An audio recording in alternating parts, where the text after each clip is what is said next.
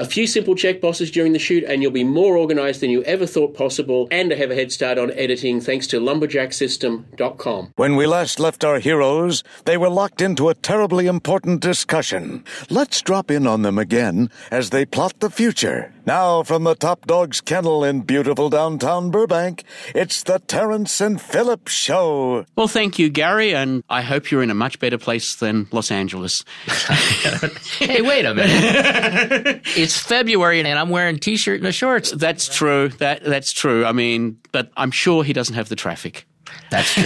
yeah, I agree with that. This is the Terence and Philip Show, and I am Philip Hodgetts. And I'm Terence Curren. And we'd like to ask you, what do you get paid for? And that's a very serious question. Yeah. What do you get paid for? And because we were talking before the recording about our various home improvement projects, what we are comfortable with and what we're not comfortable with, and it very quickly became obvious that the one thing that we lacked in, say, plumbing yeah. was a sense of professional expertise and the tool set. and plumbing was the perfect example because I was talking to Philip about how I hate plumbing, even though I can do all of it and I understand it mechanically. Um, I, I, replaced a toilet tank. We'll just go to this story. I replaced the parts in the toilet tank, but that re- required removing the toilet tank and removing all of the old rusted on parts, which took a while. But I got it all done. I got it all cleaned. I put the new parts in and I'm sitting there tightening them down. And then there came this question of how tight do you go? And I went too far because I heard this sound, and that was the cracking of the porcelain. Then I had to hunt all over through various junkyards in town to find a replacement tank because it was a very old yeah. toilet. And I found a replacement tank and I brought it home and then had to take all this hardware off of that one. And then I go to put the new hardware on. And now I'm cautious, overly cautious. so I'm like, well, I'm not going to tighten it too much. And then I put it all together and it leaks. And so I got to take it apart again and then tighten a little more and put it back together. And I had to keep doing that until I got it to a sweet spot where it wouldn't leak anymore, but I didn't crack the tank, right? Yeah. And so what I was telling Philip is that kind of thing now, if I have to do that, I'll get a plumber because he knows where to tighten it to. Yeah. It's the yeah. experience. And that's when we realized, yeah, you know what? That's what you get paid for when you're an editor. Yeah. Yeah. You know? Yeah. Or, or anywhere in production. I anywhere. Mean, yeah. yeah. Production I, or post. I mean, I guess it's under that general heading of professionalism, but it's having the appropriate tools of the trade mm-hmm. and knowing how to use them and having the knowledge that goes behind that, knowing how tight to tighten something up or mm-hmm. what sort of pipe you need. How does this get suspended under the house? How do you run a pipe? I mean, all of that stuff that to me is incredibly complicated and a pain. And I will happily put four inch drain pipe together and weld it plastic welded, but right. But if it's in the house, I would rather pay a plumber. Although yeah. we did have a Sunday morning experience where the shut-off valve for the toilet decided to explode and oh. pump water in, and the only way to prevent that was because the shut-off valve was to shut off the water for the whole house. So right. I did become somewhat expert in replacing that within a short period of time, but my preference would have been to get a plumber. Yes. And have better tools. I've actually now got the extra tools. And that's an interesting thing because the mechanics of plumbing are very straightforward. Yeah, I mean, you can yeah. look up anything you have to do. You can look it up on the internet. There's somebody who shows you how to do it. And if you have the tools, as you said. Yeah, yeah I changed the temperature on the shower. Yeah. Our maximum shower temperature was way too low. Mm-hmm. And a YouTube video showed me that, oh, I can do that. Yeah. there you go. because it doesn't involve actually putting things together that could leak. and that's, and that's it. It's, you can do Water that. is insidious. What's what's that? Water is insidious. Oh, it is. oh my god, yes, and damaging. Yes, it is. Oh my gosh, yeah, and it will get through the you know the finest of oh. possible. Yeah, just back to that same thing. You tighten it too much, you break something. You don't tighten enough, and water comes out. exactly like, right. How does that happen? But this is a problem from running a business yeah. in and trying to sell to clients where they go, well, you know, I've got this other bid and it's for less than you guys want. Well, it's hard to elaborate yeah. or what do you, yeah. what with the difference in the experiences. And and I, I mean, I used to say, you're paying me because I've already made the mistakes that this other guy you're going to hire is going to make. You know, so I'm just going to save you time because he's going to have to make those and figure out how to fix them. I don't have to anymore. I've done that in the past. That's the experience, right? Then that's what we're getting paid for. But that's a hard thing to sell to a potential client. It's hard really to elucidate that concept. Yeah. It's been summarized in the probably apocryphal story of, uh, of an old guy that's called into a plant where there's been this breakdown. They can't work out what's blocking the pipes, where where is the blockage, and so he says, "Yep, I'll come in, I'll, I'll solve the problem for you for a thousand dollars." Walks in, walks straight to the point, goes tap tap. Oh yes, and it all works. Yeah. And they said, "What? You want a thousand dollars for for one tap?" He said, "Ah, no, it's ten dollars for the tap. It's nine hundred and ninety dollars to know where to tap." Yeah, where to tap. and that's the difference. And it's like I know how to make an edit that communicates. Right. Just having a copy of iMovie or Final Cut or Media Composer or Premiere Pro does not tell you how to make an edit that uh, manipulates emotion. Yeah, yeah, chopping together a, for example, you know, lunch with Philip and Greg that we Oh, right. haven't done for a while, but you know, that's not a lot of creative editing. The creative thing is how do we keep this flowing without showing somebody eating? Right. right. Right. Right. Right. That's the editing challenge. It's it's not. I'm not creating emotional appeal there. I'm not trying to manipulate somebody's emotion, which most editing is. I Mm-hmm. Right. mean, you know, feature film. You're trying to make somebody laugh or cry or have sympathy. That's the skill that goes beyond the. I can work any one The of these tools. tools. Yeah. Right. Yeah. And you know, I can buy tools. Mm-hmm. They're easy. You know, Amazon exactly. will deliver them, but Yeah. knowing how to use those tools and make them make something from those tools is another level of skill that you have to grow into. I think in a recent show you said, you know, it takes six months to do a to really feel comfortable with a new piece of software. And that's exactly what we're talking about. Is that you know you know within a couple of days how to operate the software, Right. How to open a program, how to you know organize material. It's knowing that extra level of insight that lets you fly yes. and just zoom through the work and get to the result that you want. That is that six months of learning process. It's not the three days to get the basics. Yeah. And it's the 5, 10, 15, 20 years of experience that you get going from very basic projects to being able to do more interesting projects to getting experience and realizing what you should have done mm-hmm. instead of what Yes. you did. right. Yes. Exactly. Well, uh, th- that's you know the, back to the plumbing. You Yeah. Can, you know if you're going to a perfect example. Oh. Because you know I've been I extended my front terrace and put drainage in for the for the thing, and I put a provision for another drain because our our um, roof drain just drops off to the ground. It doesn't have a downpipe of any kind. It's Okay. style for a flat roof. And so I I've now built a, a catchment for it that catch, catches that water and directs it out into the gully, which which is fine. Mm-hmm. But if I'd been able to see through that and had the experience I have now, that would be at ground level, and the plumbing would run underneath my other plumbing and down out into the. It's Right. like now I know what I should have done by Yes. doing something that's not as good as it could have been if I'd known what I was done. It's looked great, and I'm not unhappy with it. Mm-hmm. But in the back of my mind, I now know what I should have done better. yes. That's, there and that's go. called experience. That's and, experience, and that's really what we're selling as as um, production professionals. Mm-hmm. And we've done ourselves a serious disservice, particularly in the '90s and before. There was a massive capital expenditure before you could produce even the most basic Yeah. media. Yeah. and when, so- when, yeah, when an Avid costs you you know three hundred thousand dollars. Yeah, and a, you know a, a Betamax camera mm. is going to be you know sixty grand of you know 1990 60 grand. Not that's real money. Yes. Yeah. Yeah. Yeah. Yeah. Yeah. Yeah, and so Yeah. So the expenditure, the capital expenditure, they- was so high. Yeah, so there was a gate, a gatekeeper. So only you know we sold the fact we had these tools that could produce quality. Yeah, you could go out and do something in Hi8 Yes. or super VHS, and yeah, it didn't look horrible, Right. But it wasn't broadcast quality. We had this, you know, mythical broadcast quality thing that never never really never really existed as others a, a time based stability thing, but mm-hmm. but that was the gate. And so everyone was saying, okay, well, it's expensive to get the toys, the tools. Sorry, slip of the tongue. Um, yeah. Slip of the thing. Wait. You mean we're getting to play? when we Yeah, yeah.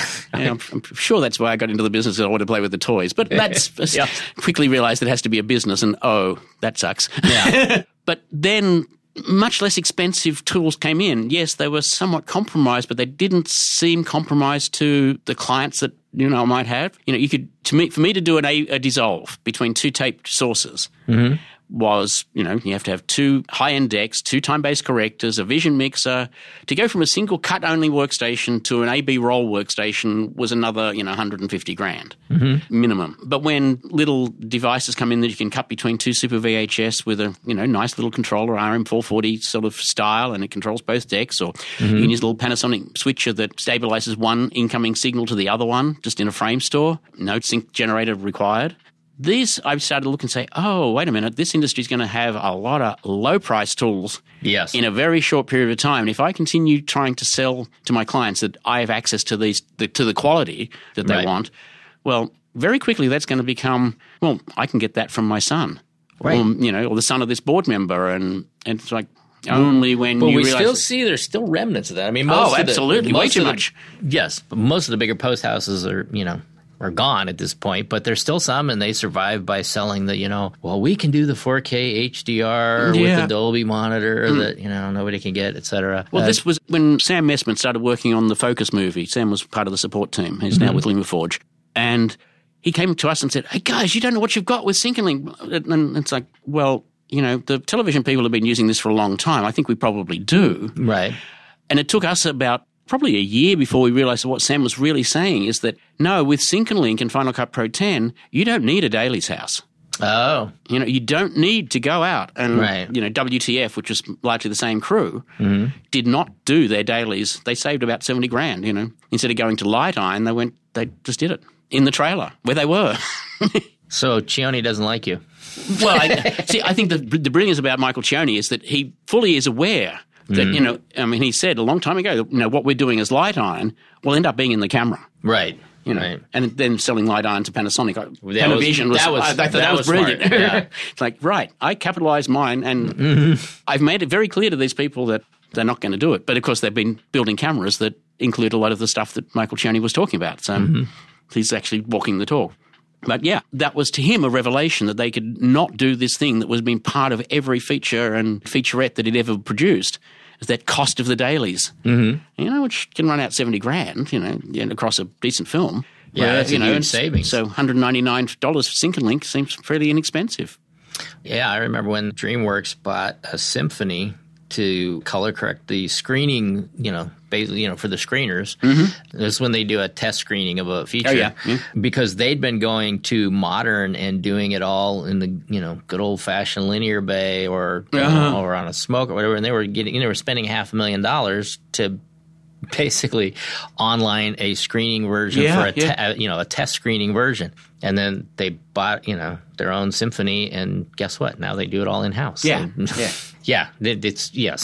Same So, thing same yeah, thing. So the, you know the business opportunities will always change, yes. As you know Michael Cioni just found. yeah, yes yes you need to get files into your edit system or you need to get a file out of your edit system or maybe you need to go out to tape for delivery. In any case check out digitalservicestation.com so yeah it's an interesting point because instead of where you started on this we kind of got off on a tangent but is that we did a disservice to ourselves selling uh, our skill set as the equipment Yes, instead. Yeah. so you know, this is why I did the color correction, you know, why we need color correction yeah, yeah. videos. They're geared to, you know, go out to a consumer that can look at that and go, oh, there's a difference. Because we as an industry hid all that stuff. We Yeah. hid, you know, that we're doing these effects and we're doing color correction and we're doing all this stuff to make this look and sound good and to impress you as an end viewer. We hid that all. It was the magic of Hollywood, you know? Yeah, yeah. And now, when we could be getting paid for our skill set at doing that, we can't sell it because people don't know what it is. Yeah. And that, yeah, that is our own fault. We've done that to ourselves. So, yeah. uh, Yeah, there were a lot of people who decided that they didn't want to give up touching celluloid and they weren't going to learn any of those newfangled computer things. Mm-hmm. And now they're working as janitors yeah. or greeters at Walmart. I know one is selling tennis shoes in Oregon. Uh, yeah, I know another that's just gone on a road trip because their marriage and business all failed together. wow. Yeah. Time to reinvent oneself. And I think that's something we always have to do. Our careers have, do not stay static. Even if you're a, a professional editor, that's you only edit. That's you move from gig to gig. The way you have done that, if you've been working for more than five years, you know, what you would have done five years ago and what you would do daily now, there's going to be a lot of differences. The opportunities for editors seem to have dropped off, you know, if you ask for that style of person, as more people are doing it themselves, I guess. Yeah, I'm not, I mean, sure, I'm not sure why the why the opportunities have dropped. I mean, I know there's still um, there's still high end. Obviously, there's high end editors. Oh, working. absolutely. And then there's tons of people. Yeah, I think it's that middle range. It's the middle class of editors. I Ah, guess. right. Yeah, that's what's gone. Oh, yeah, along with the rest of the middle class of everything. Yeah. Yeah, along, exactly. Along with the middle class of everything. And it falls into that. I mean, in this case, it's not that they're being replaced by AI, but in a way, technology has, because the technology becoming available to everybody mm-hmm. allows more people to do their own stuff or to learn how to edit. It allows the you know the small industrial company that just needs a video for mm-hmm. you know selling their product no longer has to go hire a middle, you know, and pay somebody a middle class editor anymore. And now they can, you know, one of the kids, Yeah. uh, the owner has, uh, you know, been editing at home and da da da da, and they don't realize the difference in quality from the experience because we're back to that same thing where we didn't educate our consumer that experience is worth paying for. I remember losing. I had been commissioned to do a series of three docudrama pieces, different aspects of elderly care for the trade organisation. And I was well into production of the first one and got the notification that, in fact, the other two were going to be done by the son of one of the board members. Yeah, see, there you go. Three weeks before their conference, where they were going to preview them, Uh-huh. they came back Wow. to me and got researched, written, produced, and away in two weeks. Wow. I was casting before I finished the script. Wow. And it was a linear bay. This is pre non-linear, so. Uh-huh. And I actually think now that's probably a little bit more of a threat than it was then, yes. because teenagers or young Now they're growing now up with it. much more media savvy. Yeah, exactly. They're growing up with it. They're, you know, they're editing My, constantly. my niece is a Photoshop whiz. Mm-hmm. You know, and it's not something I expect to find in my family. you know, just turned 21 is, you know, really, really good at Photoshop and has been for most of her teenage years. So, mm-hmm. you know, these skill sets are now part of what kids are growing up with. So if you're only selling access or you're even only selling experience, you're now not selling enough because a 22 year old has got some experience. They probably produced more than you had before you got to 30 yeah. because you know you can grab a phone you can grab editing software on that phone you've got free distribution via facebook on youtube you know live um, and what do we sell in the world like that what do we sell as the professional how do we communicate i know shit Yeah, that they don't know exactly. We're back to that. I know. I, you know. how do you tell people that you know shit without well i mean it's bragging for a start which is incredibly uncomfortable for an australian uh, and an introvert. Yeah, and an introvert double. Yeah. So you've never heard of anything good from an Australian introvert. We've done a lot of stuff, but you just never hear about it. Oh. but how do we communicate that extreme body of knowledge that we've got from those 25 years of experience or 30 years of experience or 10 years of experience? How do we sell the value? How of do we sell the value of that? Yeah. And that's really, really hard. That mm-hmm. it's, I don't think it's something you can sell to a walk-in customer. There has to be a relationship built before people trust you enough to believe that. Or they have to get burned. Or they have to get burned somewhere else, yeah. Yeah. I mean, I was doing my own plumbing up to that point when I cracked that tank. Yeah. and then I realized there was a value. It's not like plumbers are advertising, "Hey, you know, we have the experience. We won't crack your tank." You Yeah. know, I had to get burned to find out that oh, you know what? It's worth paying somebody with the experience. yeah, in the same way that I've grown up doing my own electrical stuff. I started playing with, you know, mains voltage and wiring at, at about age 12 or 13. Mm-hmm. And did all of the electrical work in house in houses, did a lot of the work, the non-critical work in the theatre that I worked in, and you know, won't do it here No? because I don't know the code. oh, okay. and I'm just not prepared to spend five years learning the code. so here, when I need electrical work done, you know, even just an extra outlet put in, I'll hire a plumber. I mean, uh, no, I'll hire an electrician because that'll be a whole lot better than hiring a plumber.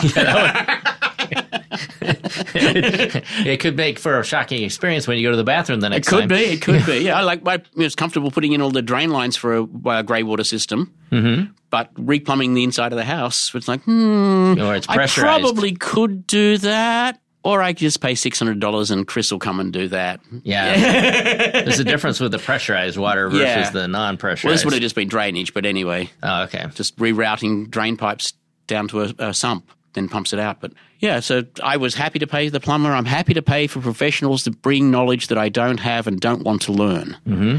because I'm only going to do it once. You know, I could probably learn how to put down flooring, Yeah. But I'm not going to put down another new floor in the next 20 years. Right. And so when you, when you get done and you go, oh, I screwed that part up. I should have done it this way. That's useless information because you'll never do it again. Yeah, I, am not going to learn from that. Whereas, Right. whereas, you know, other things like wall building and, and other things, yeah, I'll, I'll do that again. I'll build more walls. I'll Yeah, and I've painted enough that you know Yeah. that I've got the experience that that adds, and I will paint again. But yeah, you're right. The flooring. I'm looking at doing that at home too, and I'm going. I know I could do this, and I know I'll run into things I didn't think about ahead of time and didn't anticipate. So I'd rather pay somebody who's already knows all that. Yeah. And if you're the sort of person that isn't immediately saluting what we're saying, that you really, no, it's like, I'll do the plumbing. I'll make it work. I'll, you know, I'll pour that cement. I'll do it as an inexperienced person because you don't want to pay the money for the experience. I hope you're not trying to sell your experience to somebody else. Oh, good point. well said. Seems like a capper to the whole concept. I think so. If you don't value other people's expertise, you're probably not valuing your own, and you're probably not communicating that value to anybody else. And if you want to really see that in action, go to intelligentassistance.com and what you'll see is all these tools that'll make your life easier. And guess what? That is taking somebody else's experience, Philip's and Greg's, and allowing it to help you and ease your experiences. And if you want to see professionalism in action and put the really professional touch on your project, use the experience that Alpha Dogs have gained over their many years and put it towards your project. Thank you for listening. Until next time, do something creative. If you want to smooth out your workflow, translate between Final Cut Pro 10 and Premiere Pro, or even Legacy Final Cut Pro, or want to synchronize multiple sources at once based on timecode, or do the sort of reporting that everybody has to do, then head over to assistedediting.com or intelligentassistance.com.